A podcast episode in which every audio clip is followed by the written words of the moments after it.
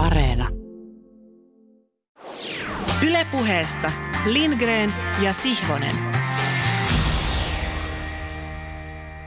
Tervehdys Pasilasta, joutilas kuulija on niin tahtoessaan vapaa jälleen liittymän tunnettuun seuraamme, jossa tarjoillaan sopivina annoksina kokeellisen urheilupuheen taikajuomaa.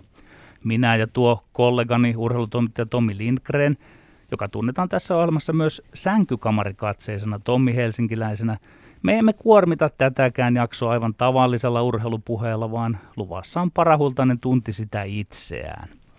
Istumme tässä vieritysten pyyhkäisyetäisyydellä, olkoonkin, että välissämme on roteva pleksilasi kaiken varalta. Vieraksemme olemme saaneet miehen, jolla ei legendan mukaan ollut kuin kaksi vaihtoehtoa aikoinaan, ryhtyä uskonlahkon sanansaattajaksi tai ammattiurheilijaksi. Eli niin totaalisen kovasti hän halusi ammatikseen lentopalloilun, kun tuo toinen vaihtoehto oli luultavasti vain läppä. Tervetuloa lentopalloilija Olli-Pekka Lelu Ojansivu. Kiitos. Muistanko oikein vai väärin, oliko meillä Ojansivulla ja Siivosella jotain sanakopua Twitterissä aikoinaan? Jos oli, eikö tänään lähdetä kuitenkin puhtaalta pöydältä? Joo, siinä tota, Petteri oli kaivannut jonkun, jonkun meikäläisen haastattelun ja syöksy sitten erittäin aggressiivisesti meikäläisen kimppuun, mutta kyllä sitten tarvittiin selvitä ihan ehjin nahoin, nahoin molemmat. Noin päinkö se meni? No sinä olet hyvin sanavalmis kaveri. Onko se tietoinen vai luonnollinen osa urheilijuuttasi, jopa brändiäsi tuo sananvalmius? No kyllä se aika luonnostaan tulee. Välillä sitten vähän roiskuu, kun ei hirveästi mieti mitä sanoo, mutta, mutta kyllä mä aina kaiken niin kuin ylpeästi kannan sitten, mitä on sanonut, että en mä rupea niitä muuttelemaan. Hyvä, se tietää mukavia hetkiä tämän lähetyksen tiimoilta palaamme sinun kotvasen kuluttua. Seuraavaksi ehdotan, että kuulija ottaa varteen ja talteen muutaman ajatukseni koskien omaa urheiluuraani, jos vain kestetään kuulla moisesta näpertelystä jääkiekon pelaajana ja valmentajana. On ollut hyvin raitista ja etuoikeutettua tehdä tätä parhaillaan kuuntelussa olevaa radio siksi, että pelkän muistin varassa oman uran muistelu ei onnistuisi. Pian seitsemän vuotta elokuusta joulukuuhun tammikuusta kesäkuun viikoittain tapaamamme vieras. Tänään esimerkiksi Lelu Ojansivu on todistanut tuoreeltaan tai muistellen omaa urheilusuhdettaan. Urheilijalle ja valmentajalle on tyypillistä, ettei tämä ole koskaan täysin onnellinen, ei koskaan täysin onneton. Hän on aina jonkinlaisen tulemisen ja menemisen tilassa henkisesti ja fyysisesti, siis urheilija ja valmentaja. Urheiluymmärrykseni on nyt lisääntynyt. Siinä on nykyään jo tietämisen ja asioista perillä olemisen makua, eikä vivahdustakaan ylimielisyyteen siksi, että olen ollut tajuavani, miksi minulla ei ilmennyt oikeastaan koskaan varsinaisia henkisen puolen ongelmia urheilun tiimoilta, ja miksi se on samalla syy kaikkinaiseen keskinkertaisuuteeni alalla. En kadu, että aina joka käänteessä minulla oli urheilulle varakortti, tahi kaksi – se johti paitsi heikohkoihin urheilutuloksiin myös suhteellisen onnelliseen elämään. Jos päättää satsata kaikkensa huippuurheiluuraansa, sen ehto on, ja nyt vain kuvainnollisesti, että urheilijan ja etenkin valmentajan on tehtävä sopimus paholaisen kanssa, joka vastaavasti lupaa urheilijalle ja valmentajalle menestystä, kunhan tämä vuorostaan lupaa pidättäytyä rakastamasta muita todella monia elämän tärkeitä ulottuvuuksia. Näin urheilija alkaa toimia urheilupaholaisen huumaamana ja asetelma alkaa saada vaiheiden tragedian potentiaalia. Sitten tämä urheilija tai valmentaja elää kymmenestä parinkymmenen vuotta totaalista elämää, joka on samalla heijastus ajankuvasta, jossa leikkaavat myytit sankaruudesta ja kaikki esteet raivaavasta yksin yrittäjästä. Urheilija ja valmentaja ylittävät jonkin aikaa elämisen annetut ehdot tavalla, johon tavallinen ihminen ei pysty vaan sen jälkeen edessä on liki kaiken alasajo, asteittainen unohdus ja paluu rivikansalaiseksi kuka minkäkinlaisin eväin missäkin fyysisessä ja etenkin psyykkisessä kunnossa. Näin tällä kertaa.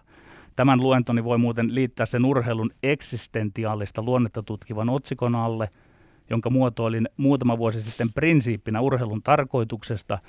Urheilun tarkoitus on urheilun lopettaminen. Seuraavaksi passaan pallon Tommi Moukari Lindgrenille aivan verkon tuntumaan lyötäväksi kenttään ohjelmassa, jossa me olemme Lindgren ja Sihvonen. Fanfaarit kehiin. Tota, eh, kiitos vaan, kiitos vaan. Ojan sivu on päässyt näkemään minut kerran lentopallokentällä, joten tota, ymmärrän kyllä hyvin, miksi hän naurahti, kun sanoit, että passaat, passaat pallon minulle. Sitä ei välttämättä kannattaisi tehdä. Mutta äh, tätä lähetystä äänitellään sellaisen kisan jälkimainingeissa, että kenties jopa syksyn 2020 Lindgren et Sihvonen väittelykilpailukin kalpenee. Eli olemme studiossa tosiaan Yhdysvaltain presidentinvaaleja seuranneena aamupäivänä, ja tässä vaiheessa tuloksista voi sanoa No eipä vielä oikein mitään. Mutta toivotaan, että kun perjantaina kuulette tämän, niin sitten jo tiedätte enemmän kuin me tiedämme tällä hetkellä. Hieman enemmän huomiota ovat kuitenkin saattaneet Biden ja Trump tässä syksyn mittaan saada omille väittelyilleen kuin me. Mutta sen voi laskea Lindgrenin ja Sihvosen eduksi, että tässä ohjelmassa ei missään vaiheessa säännöistä joustaminen – tai toisen päälle puhuminen ole äitynyt niin pahaksi, että studiossa kanssa istuva moderaattori, tuottajamme Hansku Kurkela olisi joutunut turvautumaan mute, eli mykistä nappiin, kummankaan väittelijän kohdalla. Eli vaikka toisinaan me saamme kyllä kuulla, että tiettyjä välipuhinoita tai väittelyn jälkeisiä sivalluksia pitäisi suitsia, niin peli on silti pysynyt enimmäkseen rehellisenä, eikä varsinkaan väittelijöiden ole missään vaiheessa kukaan voinut väittää syyllistyneen vilppiin. Siis jopa taustajoukkojen erilaisten mystisten neuvonantajien käytöstä on aina oltu harvinaisen avoimia, vaikka heidän nimiä ei, ei täysin ole lähetyksissä paljastettukaan.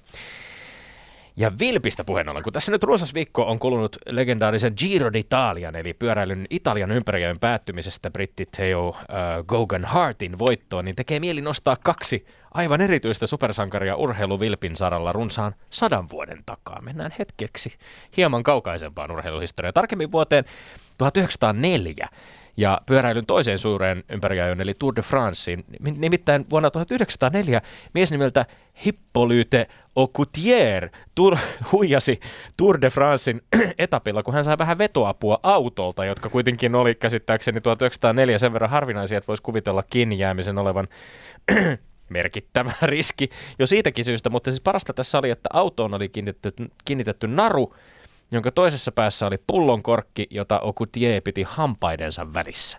Ja jäi sitten kiinni, koska auto, joka häntä veti, ajoi vähän liian lujaa näiden kisan virkailijoiden perässä. Samana vuonna Maurice Garin-niminen kaveri, joka oli entinen nuohooja, ja ammatin velvoittamalla tavalla muuten poltti röökiä myös pyöräillessään ihan jatkuvasti.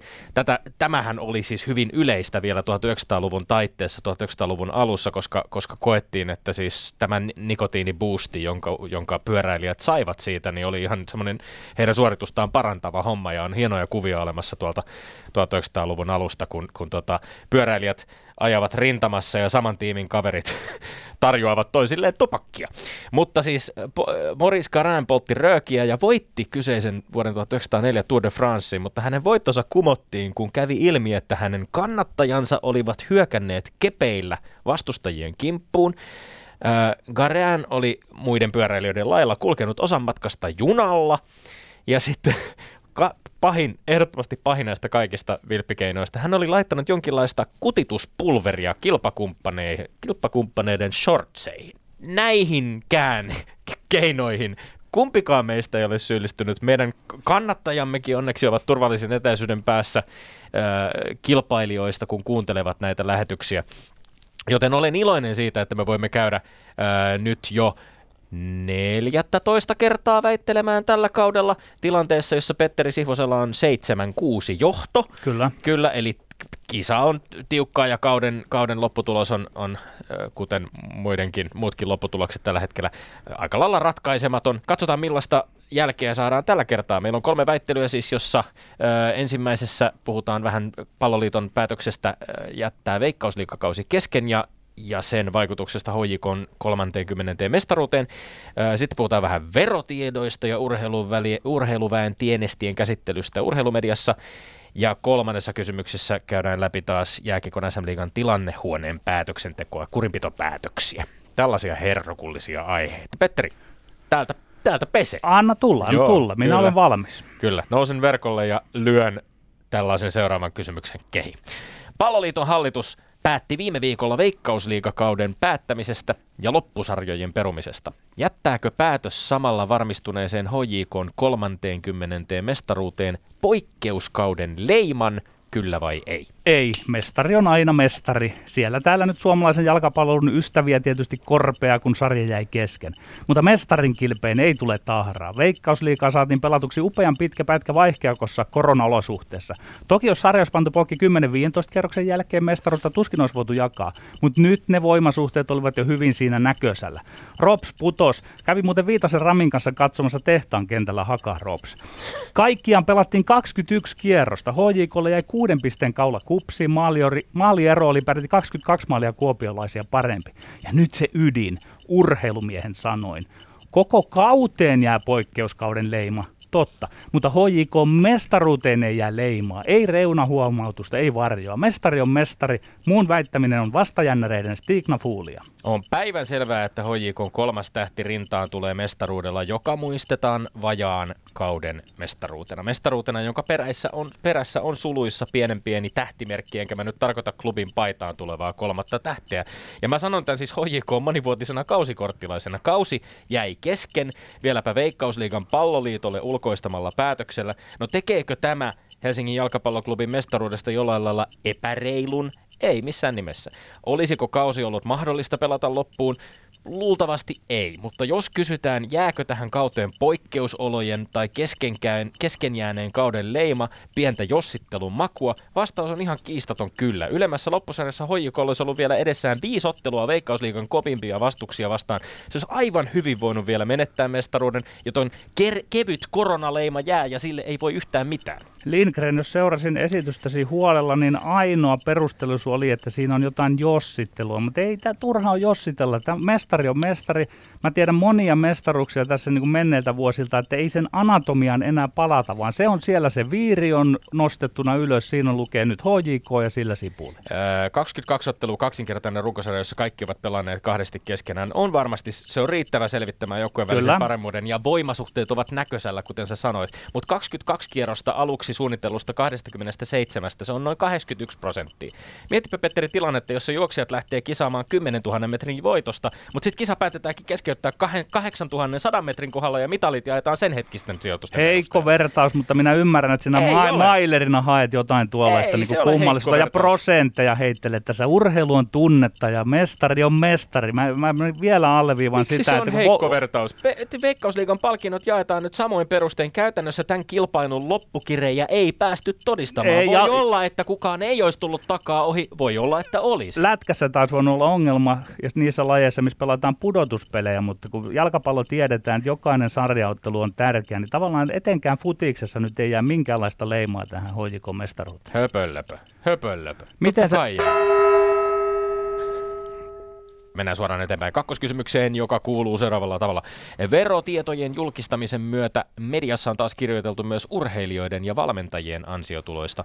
Onko urheiluväen tienestien käsittely pysynyt urheilumediassa kohtuullisella tasolla, kyllä vai ei? Kyllä se on pysynyt kohtuullisella tasolla. Tai sanotaan, että se on ollut melko kohtuullisella tasolla. Jos johonkin suuntaan olisi pitänyt korjata, niin urheilijoiden valmentajien ansiotuloja olisi pitänyt julkaista enemmän ja läpi linjan. Muitakin kuin huipputuloja, aivan pienimpiä tuloja unohtamatta. Urheilu ei ole yhteiskunnasta erillinen saarike, mitä tulee urheiluimisten tulonmuodostukseen. On yhteiskunnallisesti perusteltua saada tietää, mikä on urheilun palkkarakenne. Urheilu oikeastaan kaipaa erityisesti läpivalaisua tämän suhteen. Olen huomauttanut tämän tästä, että urheilun suurimpia ongelmia on prekariaatin muodostuminen urheilun. Tilapäiset, epätyypilliset työsuhteet, jotka ovat leimallista pakkoyrittäjyyttä ja jopa elämäntilanteen epävarmuus sekä fyysiset psyykkiset oireet ilmenevät. Irvokas vastapaino tälle kaikilla on vaikkapa jokereiden lätkänpelaajat, jotka näyttävät vetävän 500 000 vuodessa. Eli lisää verotietoja julki vain. Kiitos. Ei, ei ole pysynyt kohtuullisena. Tässä on todistusaineisto. IS-urheilu. Jari-Matti Latvalalla on niskassaan lähes 5 miljoonan euron euron verka, velka Suomen verottajalle, saa silti veronpalautusta. Lotta Harala 28. Aituritähtien selvä tulokuningatar. Tienestit eivät selity urheilumenestyksellä. Yleurheilu. UFC-ottelija Amerikaanille lähes 100 000 euroa.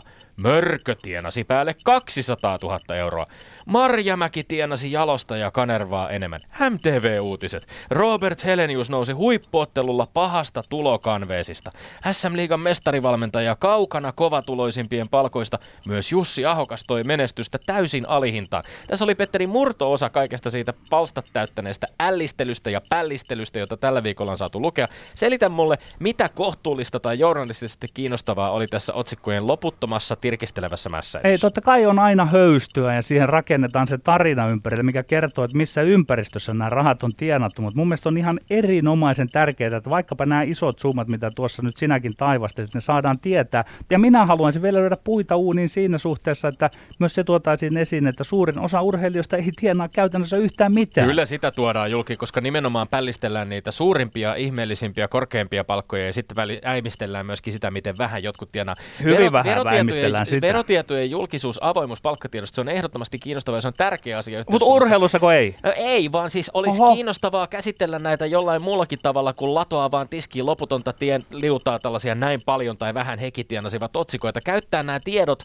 medioissa sen pohtimiseen, miksi tietyissä palkkaerot on urheilijoiden valmentajan kesken valtavia. Onko jotain selkeää epätasa-arvoa palkkauksen osalta? Mitä urheilijat tai valmentajat itse ajattelee palkkatasosta? Ei tällaista journalismia näy. Niin, mutta siis nyt kun nyt tässä väitellään siitä, että onko tämä kohtuutonta, onko niin sitä ei käsitelty ei, urheilumediassa urheilumediassa? Ja mä väitän, on, että ei, ei. Ei ollenkaan kohtuullisesti eikä journalistisesti kohtuulli, Kohtuullisesti tavalla. on käsitelty, mutta ei riittävän syvällisesti. Siitä me ollaan yhtä mieltä, mutta että, että no tästä kohtuudesta me ollaan eri mieltä. Mä pidän kohtuuttomana nimenomaan sitä, että pällistellään vaan näiden järjettömien klikkiotsikoiden valossa kaikkea tätä tulovirtaa. Yksi yleurheilun artikkeli, joka... Oh. Kysymys numero kolme. Toimittaja Antti Wenström kritisoi jatkoaika.com-sivuston kolumnissaan jääkiekon SM-liigan tilannehuoneen päätöksentekoa piilossa pysymisestä. Pitäisikö liigan kurinpidon olla julkisempaa, kyllä vai ei? Ei, ei missään tapauksessa. Vaatimus päätöksenteon avaamista julkisuudelle on populistinen. Jos kurinpito alkaisi selitellä asioitaan enemmän ulos, se olisi loputon suo. Eikä edes seuroille tarvitse määrään sen enempää alkaa avaamaan päätösten anatomia. Kurinpidon tulee varjella integriteettiään. Tiedän kokemuksesta, millaisia kaikenlaisia mahdollisia hyökkäyksiä ja vaikutusyrityksiä kohdistetaan kurinpitoon. Ja vaikkapa IFK nuori Lundel, kun hän iski HPK Innalaa poikkarilla niskan seudulla seudulle löysi kurinpito kamerakulman, joka kertoi kurinpidolle asioita, joita muut eivät ole nähneet. Ja tämä on tärkeää. Sekin kamerakulma on varmasti jonkun verran spekulatiivinen, mutta sitä viimeistä todistetta ei voi enää altistaa juupas eipäs väännölle. Sen perusteella vain on tehtävä päätös, jonka sitten muut voivat vain hyväksyä tai olla hyväksymättä, mutta sillä päätöksellä mennään ja sen kanssa eletään. Kurinpidon ja tilannehuoneen toiminnan pitäisi ehdottomasti tähdätä maksimaaliseen julkisuuteen. Kyllä, kyllä, kyllä. Kaikki käytössä olevat kuvakulmat, kaikki mahdolliset perustelut, joka ikiseen tuuttiin ja ulos niin nopeasti kuin mahdollista. Nyt on vuosi 2020 ja ketään ei palvele mikään tämmöinen epämääräinen arvuuttelu. Viime viikonloppuna sosiaalinen media täyttyi täysin ymmärrettävästi ihmetyksestä tässä, tässä kyseisessä tapauksessa, jonka mainitsit, kun Hifkin Anton Lundell selvisi törkeästä poikkarista HPK Jere Innalan niskaan ilman minkälaisia sanktioita. Ja jos julkisuudessa saadaan kuulla tämän ratkaisun perusteista, kun HPK on urheilutoimenjohtaja Mika Toivola kertoo liigan tilannehuoneelta saamastaan vastauksesta, niin ei voi sanoa viesti viestinnän olevan lähelläkään sitä tasoa, millä sen pitäisi olla. Eli paljon on skarpattavaa. Antti Wenströmän arvostelussaan täysin oikeassa. Ei, teille salaliittoteorikoille, eli faneille, jotka aina ajattelet, että minun seuraani tässä sorretaan, niin ei minkäänlaisen kuvan, ei minkäänlaisen perustelun esiin tuominen, se ei auttaisi yhtään mitään, vaan se vaan on niin kuin heittäisi pensaa liekkeihin siinä. Eli sen takia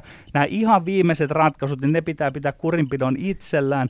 Tää, on, tässä, ja sitten siinä on vielä tämmöisiä niin oikeudellisia juttuja, että se, he päättävät ja sillä sitten mennään oikeudellisia juttuja. Niin, Tässä on oikeud- mitä ihme oikeudellisia juttuja? No siinä on sellaisia oikeudellisia juttuja, että pelaajien asioita, millä perusteella he saavat jotain tämmöisiä rangaistuksia, niin niitä ei voida tuoda määrättyä linjaa enempää esiin. Se, mitä tapahtuu jääkiekkokaukalossa, joka on kuitenkin kameroiden alla joka tapauksessa, mitä ihmeen salailtavaa siinä on? Siis jos me, siis, Petteri, mä voin kertoa sulle, mitä löytyy, kun menet liigan verkkosivuille ja klikkaat sieltä nettisivujen yläpalkista valinnan tilannehuone. Voi kertoa, ei löydy yhtään mitään tyhjä sivu. Ja liikan kurinpidon tai tilannehuoneen ei kuulu tiedottaa mun mielestä silloin vaan, kun tulee pelikieltoa. Nykymaailmassa näitä kohuja sammutetaan tiedottamalla avoimesti, ei urheilus, ei urheilus. miksi ei se auta. Tommi, joka se, se ei auta. kenen tahansa silmiin vahingoittamisyritykseltä ei sellaiseksi katsottu. Totta kai se pitää perustella. Ei, minä olen katsonut sitä, kun te fanit väännätte, että oliko se sitä vai tätä se tilanne, niin ihan samaa kuvaa katsomalla saadaan kaksi erilaista perustelua siitä, riippuu kummalla puolella leiriä on, niin mä näen, että tämä vain tämän päätöksen avaaminen, se, se liittyy tähän oikeusjuttuun ja se liittyy siihen, että se ei edistä ja tuo mitään varmuutta. Te fanit kortin käytä. Yle Puhe. No niin, ja Lelu Ojan sivu, ota ohjat. Valta on sinulla meidät haluamassasi järjestyksessä. Ehkä on hyvä, jos on mahdollista jännitystä säilyttää, ellei jommalle kummalle ole menossa 3-0. Kyllä tota, Mutta on pakko myöntää, anteeksi Tommo, mutta tota, kyllä mä aika samalla linjalla on Petterin kanssa. Että, en tiedä, johtuuko hänen puhetyylistä, että se on tuommoinen vakuuttava vai mikä tässä on. Mutta, mutta ensimmäisenä oli tosiaan tämä, tämä että päättyykö, tai että jääkö, jääkö tästä nyt leima sitten HJK-mestaruuteen, niin eihän siitä jää. Et, en mäkään tykkää siitä, että jos meidän kausi, kausi päättyisi runkosarjan jälkeen jäisi se, se kliimaksi pelaamatta niin kuin, niin kuin tota, kävi viime vuonna, mutta, mutta se, että kyllä mestari on aina mestari. Tietenkin se on pelaajille tosi eri juttu voittaa se noin, taikka että kausi päättyy noin. Ei ne juhlat ole samanlaiset, se on ihan varma. Mutta se, että, että mestari on mestari, se on vähän sama kuin piste on piste. Että, että ihan sama, miten sä sen teet, niin, niin tota, sillä sut muistetaan. Ensimmäinen, menee. Joo, ensimmäinen menee siis Petterille. Kyllä, tota, tota, joo, joo, joo. Mutta ehkä voisiko sitä ajatella, että se, että jos juhlatkaan ei ole oikein samankaltaiset, niin sit se on just se kevyt leima. Ehkä se, se pieni jossittelun maku, joka siellä jossain takaraivossa kummittelee. En tiedä. No, mutta sitten taas tavallaan ei sitä mestaruutta vie pois. On ne juhlat ollut joskus huonokin, vaikka on voitettu. Se riippuu, se riippuu ihan seurasta, että kuinka paljon tulee budjettia mestaruusjuhliin. kyllä.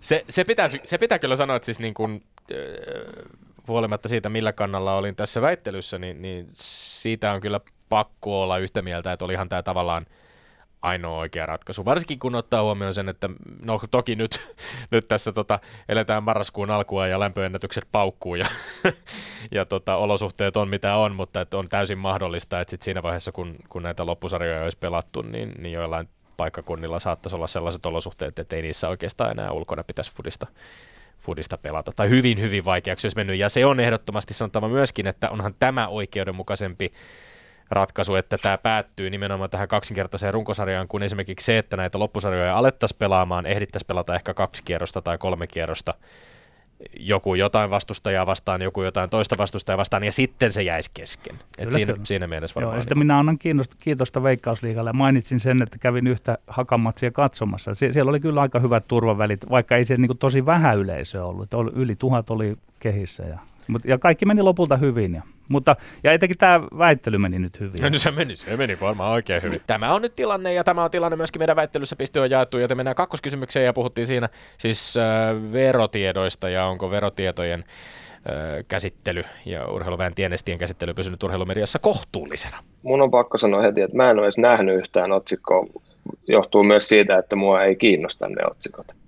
Eli niin kuin, mutta ei mulle ole tullut mihinkään niin kuin missään somessa tai missään vastaan mitään. Ja ei se ole mun mielestä lähtenyt mitenkään käsistä. Tuommoista samanlaista on ollut aina ja mikä Suomessa on niin kuin hauskaa, niin kaikki vaatii sitä, että verotiedot pitää julkaista, mutta sitten jos kysyt jonkun palkkaa, niin se ei, se ei suostu kertoa sitä, että se on vähän ristiriidassa aina nämä, nämä ihmisten mielipiteet, se on tosi hauskaa, mutta en mä tiedä, ei musta se ollut, ollut liikaa, ja eikä, eikä ketään oikeasti urheilijaa ei sitä kiinnosta tuommoiset otsikot. Se on ihan sama niille. Jos sun tulot on siellä, mitä sitten, ja nykyään kaikki unohdetaan niin kuin muutamassa päivässä. Kyllä tämäkin vaan valitettavasti. Kyllä tämä näyttää taittuvaa siihen. Mä yritin vähän elätellä toivoa, että tuo, että tuo pohjustus ei olisi ollut niin ilmiselvä kuin miltä se vaikutti, mutta tuota, tässä saattaa tulla turpaan nyt oh.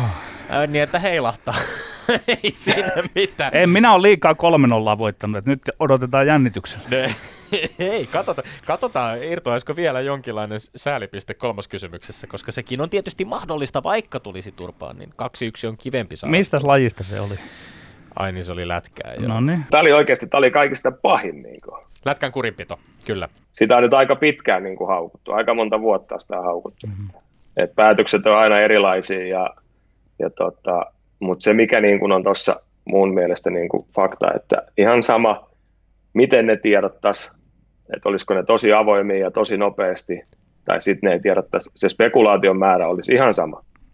Se on somessa ihan sama tiedota tai et. Mutta se, että mm, totta kai seuroille pitäisi saada niin kuin nopeasti, nopeasti tiedot näistä, ja seurojen, seurojen kanssa pitäisi nämä käsitellä niin kuin todella nopeasti ja, ja niin kuin perin pohjin. Mutta sitten se, että, että pitääkö sitä mediassa käsitellä, niin no musta ei.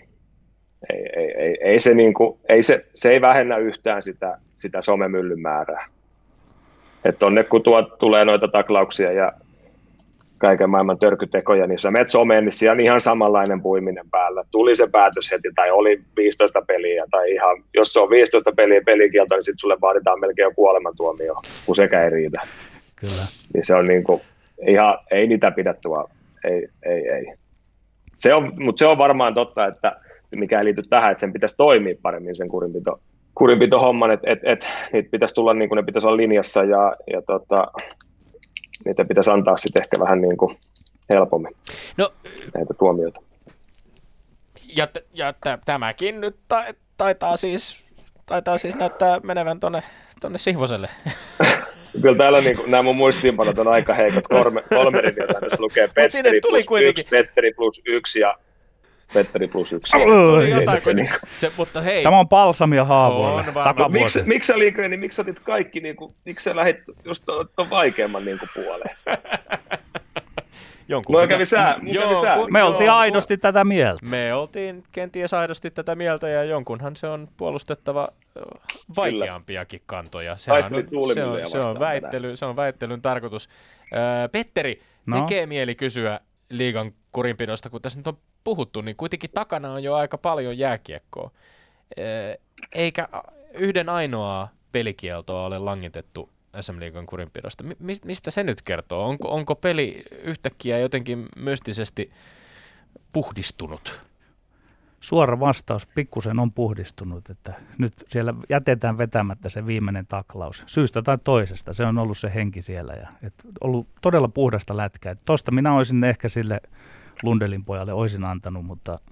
mutta Samoin, se, niin, samoin, niin, joo. että Jostain syystä. En osaa sanoa, miksi se on siistiytynyt. Onko tämä jotenkin tämä kaikki koronakohu ja kaikki, niin onko se jollain lailla pelaajat myös sisäistänyt? En tiedä, onko siitä puhuttu seuroissa näin, mutta, että, mutta hei, rynnätäänkö kohti lentopalloa? Rynnätään kohti lentopalloa. Tämä oli sinun ensimmäinen 3-0 voitto tällä kaudella. Minullahan yksi sellainen. Ai sä lasket oli niitä? jo aikaisemmin, Ai jaa. kyllä. Mutta tietysti kokonaistilanteessa kahden kaula nyt, eli 8-6 johtoon Tuommoinen siirtyy pit, pitkä kaula, vähän paksu, mutta Hämeenlinnan pallokerhonkin siteitä kantava Petteri Siivonen.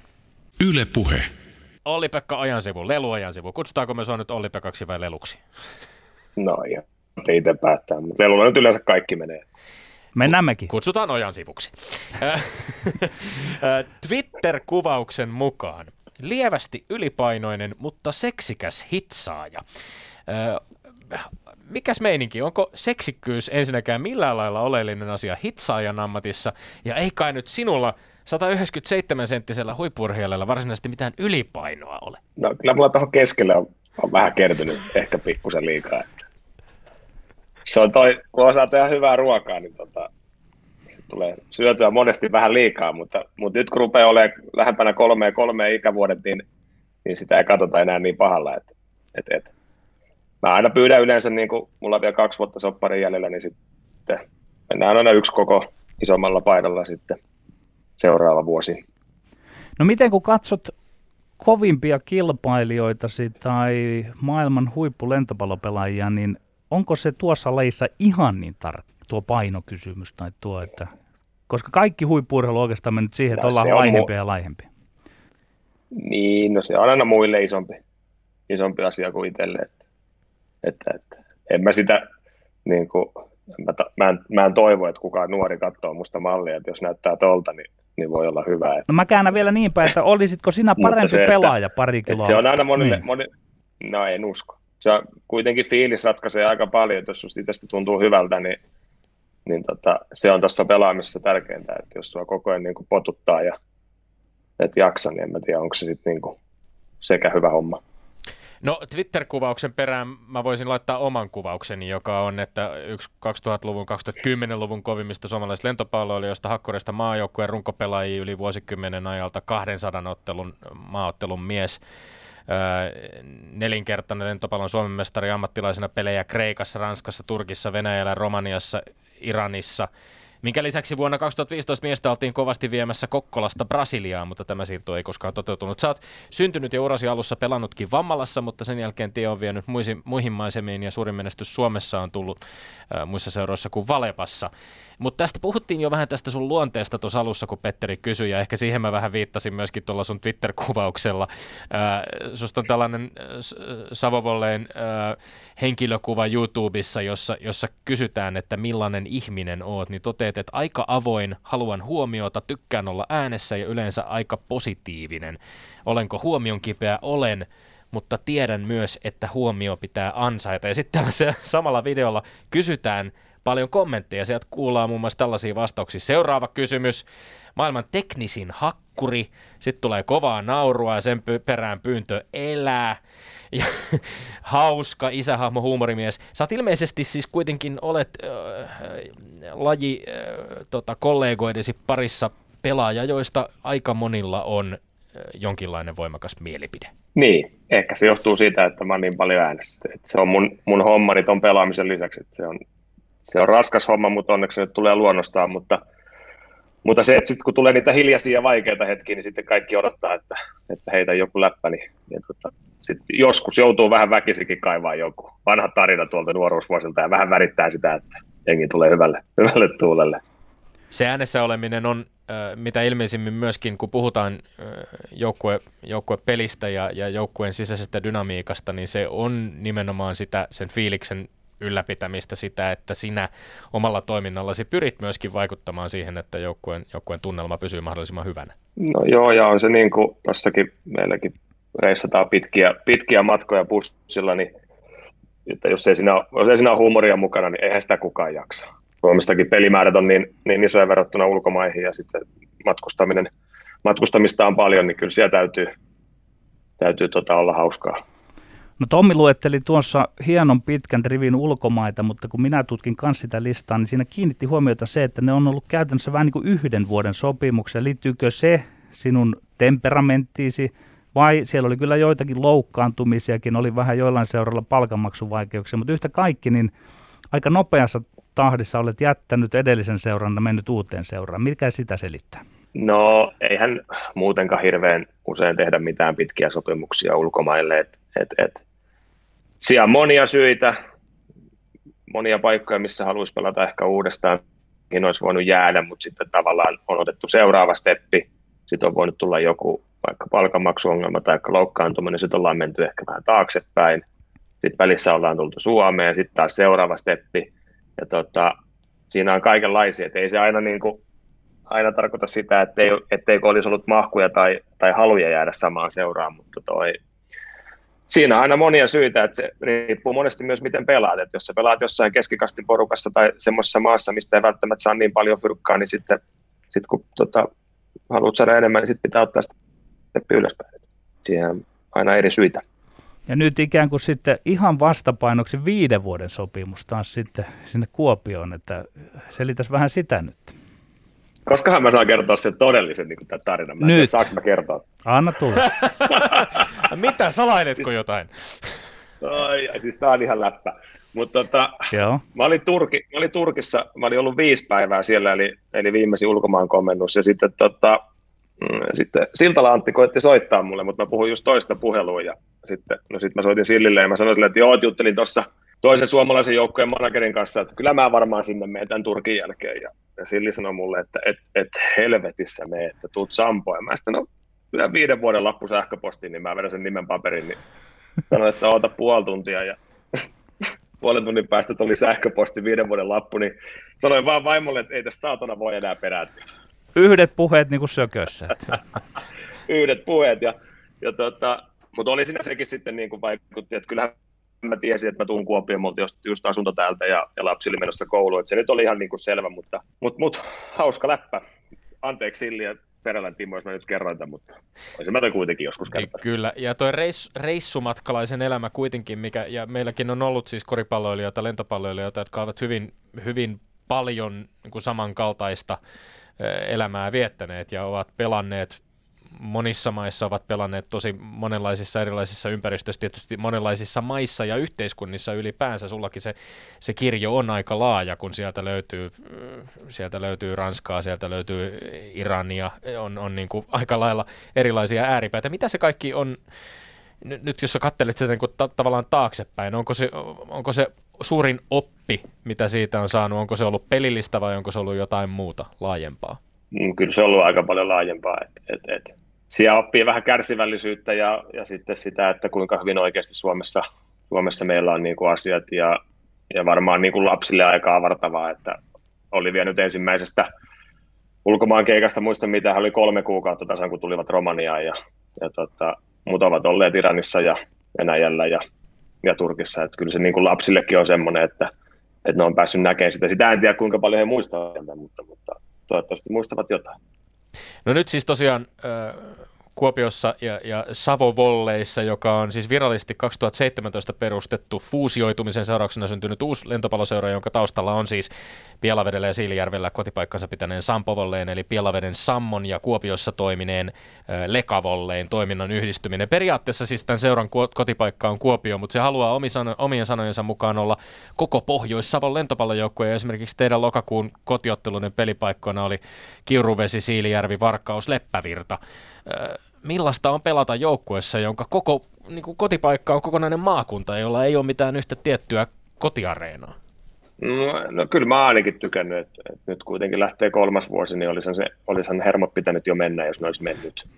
Et, tota, mun mielestä se on siistiä ja se sitten avartaa taas paljon meidän myyntiä, että, että tästä kun eurot on kuitenkin se, mikä ratkaisee, niin tota, meillä on sitten yhteistyökumppaneita niin kuin ympäri Savoa, mikä on tosi hieno homma. Ja se, miten meidät otetaan vastaan, kun me mennään, mennään tuommoisille vähän pienemmille paikkakunnille, missä on sitten niin kuin vahvat lentopallon juuret, niin tota, onhan se aika hienoa, että me rakennetaan pieniin, pieniin saleihin areenat ja, ja tota, siellä jengiä täynnä, okei nyt koronan takia niin ei ole täynnä, mutta aikaisemmin ollut ja, ja tota, mun mielestä siistejä juttuja niin ollaan erilaisia ja, ja tota, onhan toi meidän markkinointi muutenkin, niin kuin, onhan se, vaikka itse sanoinkin, onhan se nyt Suomen lentopallossa niin ihan, ihan tota, ykköskorin hommia.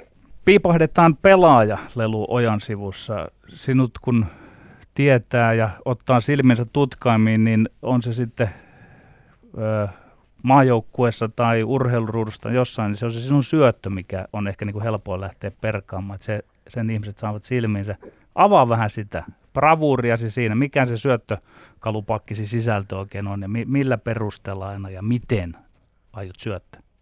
No mun syöttö perustuu periaatteessa niin kuin aika pitkään vauhtiin. Eli kun mä olin nuori ja fysiikka oli ihan nolla, niin jollain piti saada siihen syöttöön tehoa ja se oli pitkä vauhti, matala heitto ja tota, sitten silmät kiinni ja toivotaan.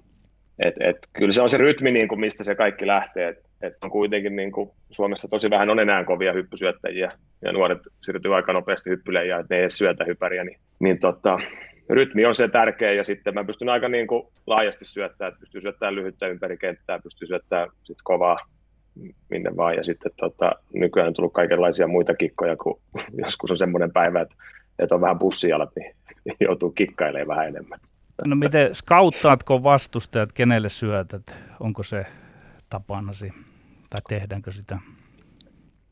No oikeastaan kaikki, jotka syöttää kovaa hypäriin, niin saa vetää vetää fiiliksen ja, ja päivän mukaan. Että, et, et, totta kai jos itsekin tietää, että okei, tuolla on huono, huono vastaanotto, niin totta kai sä koetat sinne pommittaa. Se nyt on ihan selvä.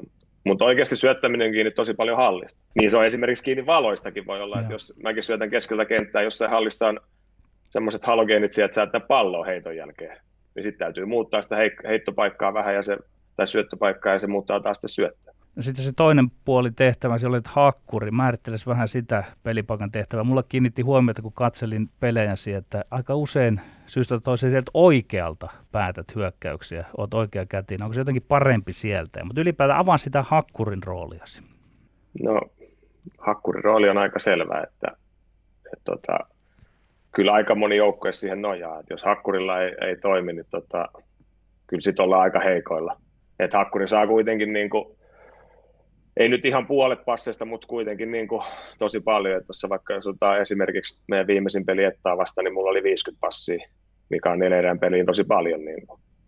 Että kyllä se, niin kuin, jos hakkuri sakkaa, niin, niin kyllä se peli on sitten siinä. Ja, ja tavallaan monesti sitten ollut semmoisia pelejä esimerkiksi maajoukkueessa, että, että mulla on ollut vaikka huono päivä, mutta torjujat on lähtenyt mulle, koska ne on olettanut, että, että mä saan paljon passia. Vaikka mä oon ollut tosi huono, niin se avaa tilaa sitten taas niin kuin muille ja sitten se on pastrista kiinni, että miten se, miten se pelaa, mutta mutta onhan Akkuri aina aika kovassa vartioinnissa. Niin, sä olit junnuna, pelasit passarina, mutta sitten totes, oot todennut, että oli aina halu lyödä ja ratkaista pelejä, ja 14-15-vuotiaana vaihdoit hakkuriksi. Eli onko, onko niin, että halusit kentällä myöskin isompaa sankari viittaa tavallaan, koska, koska hakkurin pelipaikalla sitten kuitenkin niitä pelejä ratkotaan, niin kuin sanoit. En mä tiedä, mitä mä oon miettinyt silloin 14-15-vuotiaana, varmaan mitään hirveän järkevää, mutta ei musta ehkä olisi tullut sitten kuitenkaan niin kuin passaria, että, että kyllä se varmaan se suurin syy on, että, että ymmärsi, että ei. O, ja omina, että ominaisuudet sopii paremmin sitten toiselle pelipaikalle. Niin, kyllä. Kyllä. No, no, tässä myöskin tota, tällä mainitsemallani videolla, joka Savovoleen tota, henkilökuva, jonka, jonka mainitsit tuossa aikaisemmin, niin se, sanot siinä tällaisen lauseen, tulevaisuuden toiveena, ettei satu mihinkään. Meillä on siis yhteistä historiaa yhden tällaisen viihdeohjelman kuvausten verran, ja mä muistan elävästi niistäkin kuvauksista tuolta jostain runsaan vuoden takaa vähän samanlaisia kommentteja mieheltä, joka ei kuulostanut, jos nyt sallit, ihan kaikkein niin kuin maailman virkeimmältä 32-vuotiaalta tai ehkä silloin 31-vuotiaalta, vaan mieheltä, mieheltä, jonka kroppa on kokenut aika kovia ja joka kokee jatkuvasti kovia lajissa, jossa 190-senttinen mies ponnistaa jumalattoman korkealle, lyö lujaa ja sitten tulee sieltä myöskin joka kerta alas. Tämä on ilmeisesti siis niin kuin, te olette isoja miehiä ja sunkin pelipaikalla kaikki nämä syötöt ja, ja tuossa niin hakkurin roolissa, niin se on aika tajuttoman fyysistä hommaa, eikö olekin? On se ja sitten oikeastaan niin kuin jos miettii, tota, kun oli silloin maajoukkoissa vielä niin kuin aktiivisesti, että mäkin sen kymmenen vuotta siellä heiluin, niin sulla pahimmassa tapauksessa kausi loppu perjantaina jossain ulkomailla ja sä olit maanantaina leirillä ja siitä alkoi kesä ja sitten suoraan maajoukkoista jostain em seuraa, niin tota, ei siinä ole mitään lomia. Et kyllä sitä jakso parikymppisenä, niin kuin ei eikä ollut mitään isompia vaivaa, mutta sitten 2526 siitä alkoi tulee kaikkea ja, ja tota, on puhdistettu polvea ja leikattu nilkkaa ja, ja laitettu kaiken näköisiä kipupiikkejä, että, että pystyy joskus pelaamaan, niin tota, onhan toi raffi, mutta nyt on oikeasti niin kuin sillä hyvä tilanne, että meillä on tosi, todella fiksu valmentaja tänä vuonna. Niin kuin, että mä, mäkin saa oikeasti levätä ja pitää ymmärtää levätä. Et se, on niin kuin, se on Suomessa vähän semmoinen huono homma, että, että valmentajat monesti unohtaa sen, että pitäisi levätäkin joskus. Mainitsit maajoukkueen ja ehdit pelata jo Mauro Perrut on valmentamassa Suomen lentopallon maajoukkuessa. Mulle silloin lätkäkuplassa niin eläinleinillä jotenkin se lentopallon nousu kansainväliselle huipulle tuli vähän niin kuin yllättäen – mutta tota, ää, joku Petteri Häyrynen urheiluudessa kritisoi peruttua siihen alkuun, mutta sitten se lähti kulkemaan.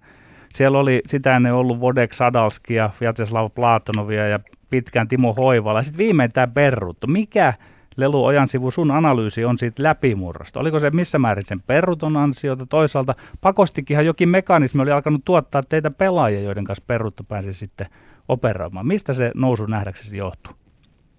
No silloinhan reenattiin niin kuin määrällisesti ihan, ihan helkutisti, että niin kuin todella paljon. Ja sitten se toisen kulttuurin, niin kuin, että oikeasti pelejä lähdettiin voittamaan, ihan sama ketä se oli vastassa. Et ei sillä ollut mitään väliä, ketä vastaan pelattiin. Ja Mauro ei osannut opettaa mitään tekniikoita eikä mitään, mutta jumalauta sai koppiin semmoisen fiiliksen, että me ollaan kovi.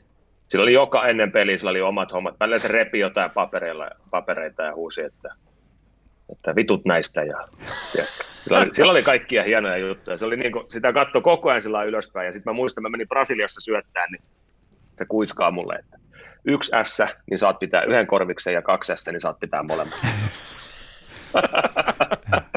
siis se oli ihan uskomaton äijä. Sitten se tajus oikeastaan vasta jälkeenpäin, että miten kova äijä se oli. Et silloin sitä aina mietti, että ei helvetti, toi on mulkku, että ei jaksa enää. Ja mulla on niin monta tarinaa siitä, tiedätkö, mitä kaikkea se on tehnyt, niin kuin, mitä sitten jälkeenpäin on ymmärtänyt, että mitä se haki sillä.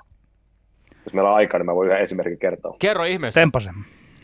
Me, tota, me oltiin hävitty, seitsemän peliä hävitty putkeen, ja sitten meillä oli kotipeli Tampereella Bulgaria vastaan, ja, ja sitten tota, mä en nyt en ollut käynyt muuta kuin syöttövaihdossa, ja sitten Bulgaria vastaan Miki, Oivas Miki loukkaantui, ja, ja tota, sitten meikäläinen Tokara lopulla kentälle, ja sitten voitettiin 3-2, ja taisi syöttää S vielä viimeisen pallon, ja, ja tota, just meillä on kokoontuminen maanantaina Vantaalla ja sitten mä menen Respa ottaa huonetta, niin Respa sanoo mulle, että sä oot yksin tänään huoneessa. Sitten mä rupean miettimään, että 12 pelaajaa, meikäläinen yksi, että mikä tässä nyt on. Ja sitten menen sinne huoneeseen ja pistän Jaanalle vaan viestiä, että mikä tämä homman nimi on. Niin sano vaan, että Mauroli heittää sua kotiin, mutta kun pelasit niin hyvin, niin sait pian mahdollisuuden. Eikä mitään viitettä sitä, että se olisi aikaisemmin niin kuin halunnut heittää mua himaan. Mutta se teki tänne, että mä tajusin, että jaha, taas lähdetään nollista miesten maajoukkueen entinen joukkuejohtaja Janna Laurila, jonka siis mainitsit tuossa, hänkin on, on meillä vieraana käynyt. No, äh, Berrutton ja Sammelvuon sitten hänen jälkeen johdolla aika äh, tämmöinen niin kuin va- vahva nousukiito, tosiaan poikkeuksellinenkin nousukiito lajilla, ja sitten sen jälkeen nyt on viimeiset, viimeiset pari vuotta nyt sitten ollut ehkä vähän semmoista ö, erilaista kuohuntaa. Lentopalloliitossa, oli viime vuoden puolella YT-neuvotteluita, sitten tosiaan Sammel Vuo siirtyi Venäjän maajoukkueen päävalmentajaksi, ja, ja tota, hänen jälkeen pesteistään lähti myöskin liitosta. Toimitusjohtaja Keijo Säilynoja, joka irtisanottiin, se varatoimitusjohtaja Päivi Harri ja sitten kyseinen Jaana Laurila, jotka irtisanoituivat. Samelvuon seuraajaksi Joel Banks, joka aloitti pestissään aikamoisella tappioputkella. Oliko sulla tällaisena niin kuin pitkän pitkän uran tehneellä maajoukkueen pelaajalla, joka oli kuitenkin palannut takaisin maajoukkueen riveihin loppuvuodesta 2018, niin oliko pelaajien kesken yhtään sellainen fiilis, että mitä tässä nyt tapahtuu, että kun oli kuitenkin ollut taustalla tämä tämmöinen aika poikkeuksellinen, voisi nyt sanoa jonkinlainen kultakausi suomalaisessa lentopalvelussa? No kyllä sitä, niin kuin, en mä, eihän mä hirveästi siinä ollut mukana, että mä olin niin huonossa kunnossa vielä, siinä leikkausta ja kaikkea, niin sitä niin kuin, että kyllähän siinä niin kuin aika paljon oli, oli sekavia fiiliksi ja sitten ei ollut yhtään semmoista oikein pitkäaikaista pelaajaa siinä. Kaikki oli niin kuin uusia jätkiä, niin tavallaan eihän ne voinut tietää sitä, millaista se on aikaisemmin ollut, mutta, mutta kyllä se niin kuin muuttui aika paljon, mitä itse oli sen pienen pätkän mukana. Ei se ollut enää semmoinen niin kuin samanlainen ilmapiiri, tai siis samanlainen, missä oli tottunut olemaan missä oli aikaisemmin mennyt. Suomalaisesta lentopallosta ei oikein voi puhua ilman, että puhuttaisiin vähän Tuomas Sammelvuosta, joka käväsi meillä myös tässä vieraana. Ja tota, oliko Tommi Mikko Esko, joka puheli mielenkiintoisia silloin tästä Sammelvuodesta. Ja haluan nyt sinultakin, Leluajan sivu, kysyä sitä, että millä se tuntui siinä kohtaa, kun entinen pelikaveri ryhtyikin yhtäkkiä coachiksi ja, ja tuota, olet nyt häntä nähnyt jonkun aikaa silloin ihan ensimetreille ja nyt sitten hän aikamoisen kunniaosoituksen sinulle teki, kun kutsui sinut Venäjälle ja olen vaan miettinyt, että sinne ei helposti maanmiestä oteta, eikä ainakaan voida Suomea varmaan pukukopissa muiden edessä puhua, mutta analysoi vähän sitä kokemusta, kun entinen pelikaveri olikin yhtäkkiä maajoukkueen päävalmentaja. Se oli kamalin kesä ikinä. Ei siitä tullut yhtään mitään. Siis mä muistan, kun mä menin maajoukkueeseen, mä olin joku, oliko mä 19 vai mitä mä olin. Ja Köpi otti tavallaan niin kuin heti vähän suojinsa, että se, niin kuin jutteli ja heitettiin läppää ja sen kanssa pystyi puhumaan henkeviä ja luottaa siihen, että, että ne on meidän kahden ja niin kuin, tosi paljon Köpin kanssa ollaan niin kuin jauhettu kaikenlaista ja, ja tota, sitten yhtäkkiä se oli valmentaja ja meikä meni heittää jotain ihan sikakuivaa läppää. Pitää se katsomaan sillä jotain, että ei helvetti, nyt tulee pitkä kesä.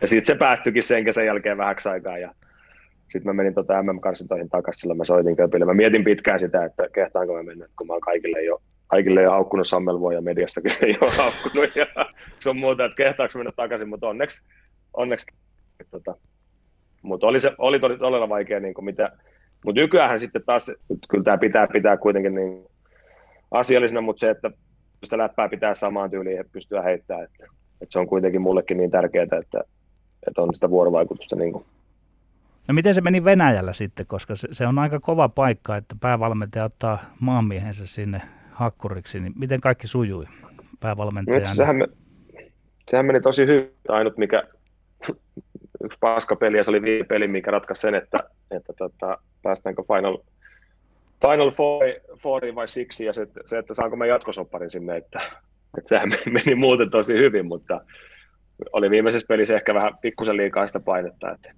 et, et, se on ainut mikä jää, mutta se oli ihan huikea, huikea kokemus. Niin kuin. Ja se, että kuitenkin kun tuo Venäjällä ollut parissa eri seurassa, niin pystynyt aina kuitenkin pelaamaan aika hyvin. Että se on ollut itse semmoinen niin kuin tärkeä ja ihan kiva muisto. No sä puhuit siitä, että miten Tuomas Sammelvuo otti tavallaan semmoisen uuden valmentaja-identiteetin, vaihtoi roolia, niin kuin varmasti on, on, oli hänen tilanteessaan pakkokin tehdä ja, ja, ja niin kuin toimia, niin öö, Tuli toisaalta mieleen tuosta sun kuvauksesta Berruutosta, että et, et siinä oli jotain aika paljon samaa ehkä, jos me ajatellaan tällaisia suomalaisia menestyneitä maajoukkue, joukku, maajoukkueiden valmentajia ja ajatellaan, mitä, mitä Kurt, Kurt Lindströmistä on puhuttu, mitä Henrik Detmanista on puhuttu, että ei välttämättä ole juuri se kaikkein eniten niin kuin nimenomaan sitä taktiikkaa ja tekniikkaa puhuva valmentaja, vaan että ne parhaat ominaisuudet on jossain muualla. Onko tämä sun kokemus ylipäänsä myöskin oman urasi varrelta, että parhaat valmentajat ei välttämättä ole niitä, jotka ovat niin kuin nimenomaan niitä taktisia teknisiä kuvioita jotenkin parhaiten ohjeistamassa, vai että heidän, heidän, se, heidän voimansa, heidän, heidän osaamisensa löytyy jostain, jostain muusta? Mm, kyllä se on niin kuin itselle, itselle semmoinen, niin kuin, mitä mä, mä arvostan, niin kuin, vaikka Tommi Tiilikainen, mikä Kokkolassa oli ja tehtiin kuitenkin aika kovaa jälkeä siellä, niin tota, totta kai Tommi osasi taas opettaa tekniikoita, mutta ei se ikinä mulle opettanut mitään, kun se tiesi, että ei se, ole, se ei ole siitä kiinni. Mutta se heti, kun esimerkiksi oli niin kuin ekat, ekat treenit oli, alkoi uusi kausi, niin se kirjoitti siihen valkotaulullensa, että, että jää halli ja kaikki tiesi siinä kohtaa, että on yksi tavoite, minkä eteen tehdään hommia, se on se, että päästään pelaamaan finaaleita jäähalliin. Ja se riitti mulle niin kuin tekniikasta ja taktiikasta ihan tarpeeksi. No minkä sortin lentopalloilija olet siinä mielessä? Tykkäätkö pelata aika orjallista, tiukkaa pelikirjaa vai sov- sellaista lentopalloa, missä vähän saa pelaa soveltaa itse? Ihan soloa, solona mennään. Sit, sitähän se on, tiedätkö, ei, kai on siis tiettyjä lainalaisuuksia, mitä pitää noudattaa, niin kuin, mutta se, että, että kyllä sitten kun mennään sinne yli 20 pisteen, niin kyllä siellä niin kuin, se tulee tuolta jostain selkäytimestä vai mikä, mikä se paikka on, mistä se tulee aina se se, mitä sä teet, niin tota, kyllä mä sanon, että kyllä ne kovat paikat on semmoisia, että siinä vaiheessa saat ihan, ihan kuule yksin. Puhutaan hetken aikaa myöskin äh, mestaruusliigakaudesta, meneillään olevasta kaudesta. Teillä on alkanut todella vakuuttavasti äh, kausi. Ähm, olette siis meneillään olevan sarjakauden kuuden ottelun jälkeen, niin, niin kuusi voittoa voitettu eri ja 18 hävitty ja yksi pinnoja 18 sarjan piikkipaikka. paikka takana kuitenkin, tässä puhuit tuossa aikaisemminkin jo siitä, että edellinen kausi jäi tosiaan teilläkin kesken, kuten se jäi lätkän puolella ja koripallon puolella koronaepidemian kiihtyessä viime keväänä. Varmaan aika haastavia aikoja, mitalit jäi jakamatta silloin ja sitten varmaan tähän uuteenkin kauteen valmistautumiseen sisältyi taatusti paljon epätietoisuutta. Mistä, mistä te olette löytänyt tähän alkukauteen näin kovan vireen? Niin, no me ollaan varmaan mahdollisimman vähän koitettu, koitettu miettiä tätä tilannetta ja, ja tota, kaikki on tiedostanut sen, että saattaa tulla aika paljon niin kuin, pelien siirtoja ja kaikkia muutoksia, mutta ei sitä jaksa oikein, niin kuin, ei me siihen kuluteta aikaa ja, ja tota, mun mielestä tämän hetkinen valmentaja sopii meille niin kuin, niin kuin parhaiten. Et mä oon Tolvasen kanssa pelannut itse, itse tota, aika sekava, sekava sälli oli silloin, kun pelasin ja on sekava edelleen, mutta se sopii meille niin kuin, se saa ehkä meistä sen savolaisuuden niin kuin parhaiten irti, että millaista savolaisen lentopalvelun kuuluu olla. No minkä tasoista peliä pelataan tällä hetkellä Suomessa pääsarjassa? Sinulla on kuitenkin kokemusta ja vertailupohjaa siitä, vaikka millä mitalla. No onhan se vähän, tota, ei se ole ihan niin kova, kova kuin se oli esimerkiksi sanotaan 2012-2016. Et silloin kun Kunnari oli, oli oli parhaassa iskussa ja, ja oli tota, tosi kovia pelaajia oli niin kuin liigassa, kotimaisia pelaajia niin kuin ihan maajoukkueesta. Ja, ja tota, tietenkin siihen vaikuttaa siis budjetit, vaikuttaa siihen ja sitten aika monet ulkomaalaishankinnat, kun nostetaan vähän, vähän tota umpimähkään, niin ne menee yleensä niin kuin sinne huonomman puolelle, niin toi kyllä toi niin kärjessä meillä on ihan, ihan, ihan hyvä taso, mutta sitten se, että et, et, eihän toi hirveän tasainen toi sarja, sarja niin kuin jos siellä ottaa pari, pari porukkaa sieltä häntä päästä, niin tota, on se aika suuri ero tuohon kärkeen verrattuna. No pystyt, pystyttekö ammattimaisesti keskittymään siihen tekemiseen, vai onko nuoria poikia, jotka opiskelee ja muuta tekevät muuta kuin pelaavat lentopalloa? Onko kyseessä ammattilaissarja tässä katsomossa? Ei todellakaan. Se, että meillä on ammattilaisjengi kyllä, se, että ei, ei ole ammattilaissarjaa, että ei ole kyllä kaikissa joukkueissa, niin kaikki ei ammattilaisia, se on ihan, ihan selvä. Mutta jos otetaan tuosta niin Valjapahurrikaan, niin me, niin kyllä siinä niin kuin, suurin osa on ammattilaisia. No tässä on totesit jo, että, että tota, on pitänyt varautua siihen, että ottelusiirtoja tulee ja muuta. Mestaruusliigassakin on noin alkukauden aikana nyt ollut ottelusiirtoja karanteenihommia. Teidän viime viikon lopun, viime viikon lopun ottelu Perungan poikia vastaan Sodankylässä esimerkiksi peruttiin viime hetken siirrettiin myöhempään ajankohtaan kymmenen joukkuetta mestaruusliigan runkosarja olisi tarkoitus pelata tuonne maaliskuuhun asti ja sitten sen jälkeen playoffit ra- mestaruuden ratkaisemiseksi. Millainen luotto sulla itsellesi on siihen, että tämä kausi kuitenkin onnistutaan pelaamaan jollain tavalla loppuun vai, vai onko se nimenomaan niin, että sitä ei urheilijana pidä ajatella edes ollenkaan? Mä, mä uskon, että me, me pystytään pelaamaan loppuun, että, että tota, tässä on kuitenkin vielä niin paljon aikaa ja, ja tota, pahimmassa tapauksessa uskon, että pystytään siirtämään vaikka kaksinkertaiseksi sarjaksi ja, ja tota, sitten sumplin niitä pelejä. Et kyllä mä uskon, että tämä loppuun vedetään. Se on varmaa, että noita muutoksia tulee tosi paljon. Mutta mut, en, mä, en mä usko, että tästä tulee semmoinen, että pelataan runkosarja ja se on sitten siinä, että, että kyllä siinä vaiheessa voi sanoa niin kuin lentopallolle ehkä lopullisesti bye bye, että kyllä noin kuitenkin ne loppupääpelit on semmoisia, mistä, mistä niin kuin tulee sitten tuloja, toivon mukaan tulee tuloja, että saa ottaa jengiä ja sitten se, että kyllä tuo sponsorille aika tärkeää on, että tämä kausi vietäisi loppuun, mutta se nyt oli joka lajin ongelma, se on ihan selvä. Eli maajoukkueen riveihin palasit siis tota loppuvuodesta 2018 ja sitten totesit silloin että yle, Yle Urheilulle, että kyseessä oli loppujen lopuksi aika helppo, helppo päätös. Nyt sitten edessä on jos korona suo EM-kisat Suomessa syksyllä 2021 ja yksi kisojen alkulohkoista, eli luonnollisesti kisaisännätä osallistuna Suomen lohko pelataan Tampereella. Millaisin odotuksin sinä Olli-Pekka Ojan sivu suhtaudut vuoden 2021 kisoihin ja lentopallo, lentopallomaajoukkueessa pelaamiseen näin 32-vuotiaana, ei 23 vaan 32-vuotiaana? Niin siinä vaiheessa vai mä olen melkein jo 34, kun ne pelataan. Tota, no kyllä se on, se on niin kuin, mitä tuossa on puhunut näiden Eskon ja Tervaportin ja Sivulla ja näiden kanssa, niin että se olisi niin kuin, tavallaan semmoinen viimeinen, viimeinen setti sitten ja sitten niin kuin, sen jälkeen ei tarvitse enää spekuloida eikä miettiä, että koitettaisiin päästä sinne kaikki mahdollisimman hyvään kuntoon ja pelattaisiin niin hyvin kuin voidaan ja, ja tota, tehdä siitä muutenkin hieno tapahtuma, se on niin kuin muutenkin hieno mahdollisuus Suomelle, Suomelle ja lentopalloliitolle. Kyllä se on vähän niin kuin semmoinen viimeinen, mutta tässä kerkeä tapahtuu kaikenlaista ja, ja tota, voi lähteä vaikka käsi irti.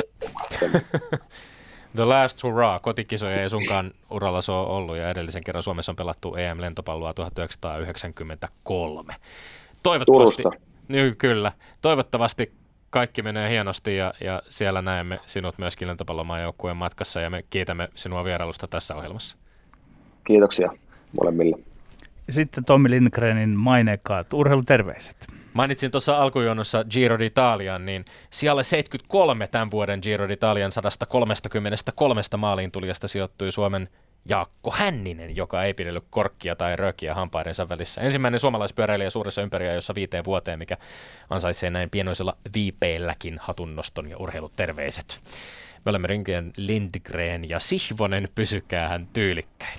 Voidetta rakoon ja ruuvi kiinni.